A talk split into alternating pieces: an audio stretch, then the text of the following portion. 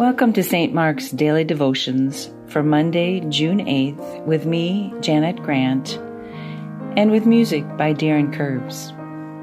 We have begun a new series of daily devotions in this season of Pentecost that highlights stories from life in the early Christian church that are recorded in the New Testament book of Acts.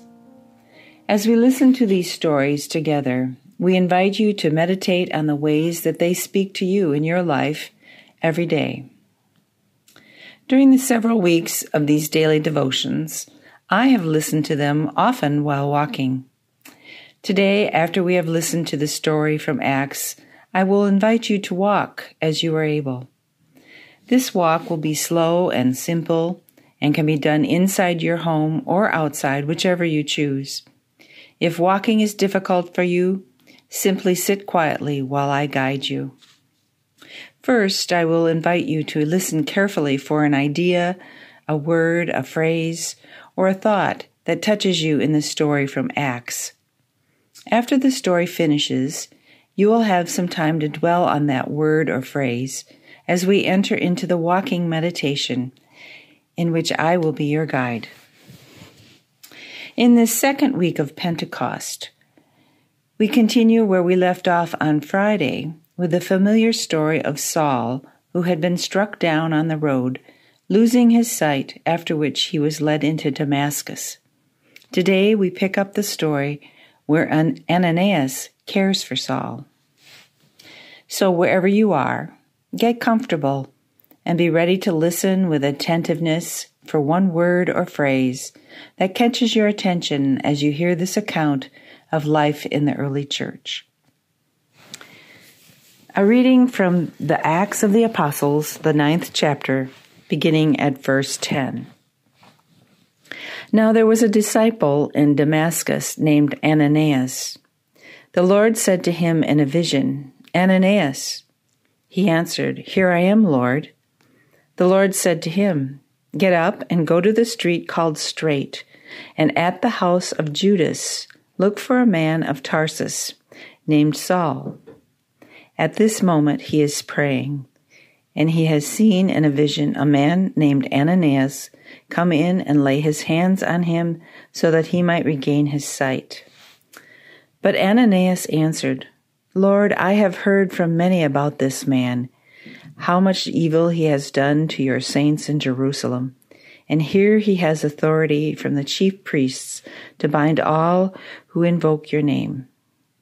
But the Lord said to him, Go, for he is an instrument whom I have chosen to bring my name before Gentiles and kings and before the people of Israel. I myself will show him how much he, he must suffer for the sake of my name. So Ananias went and entered the, entered the house he laid his hands on Saul and said, Brother Saul, the Lord Jesus, who appeared to you on your way here, has sent me so that you may regain your sight and be filled with the Holy Spirit. And immediately something like scales fell from his eyes, and his sight was restored. Then he got up and was baptized, and after taking some food, he regained his strength. As you consider the word or phrase that has touched you, we will begin our walk. Our walk will consist of seven steps, during which I invite you to ponder the word or phrase that has caught your attention. Each step can be a prayer, or it might build on your insight into how this story addresses your life today. So there will be a pause between each step.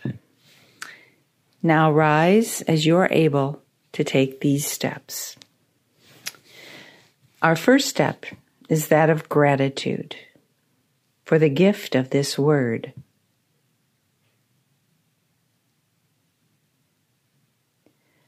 Our second step is that of love for the Holy One who has placed this word on your heart.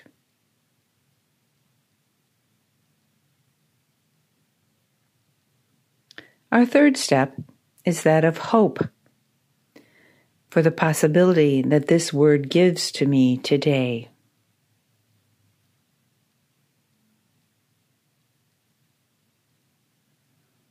Our fourth step is that of compassion for myself as I allow this word to inform me today.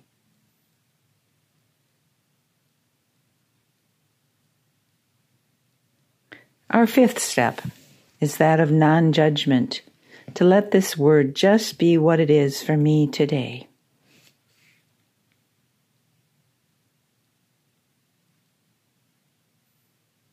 Our sixth step is that of trust, that this word has been placed in my heart that I might receive God's call through it today.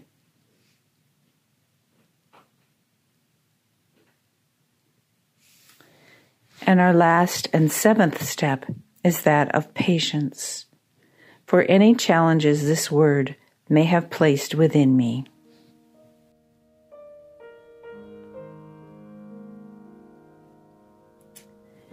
And now we have had our walk of seven steps.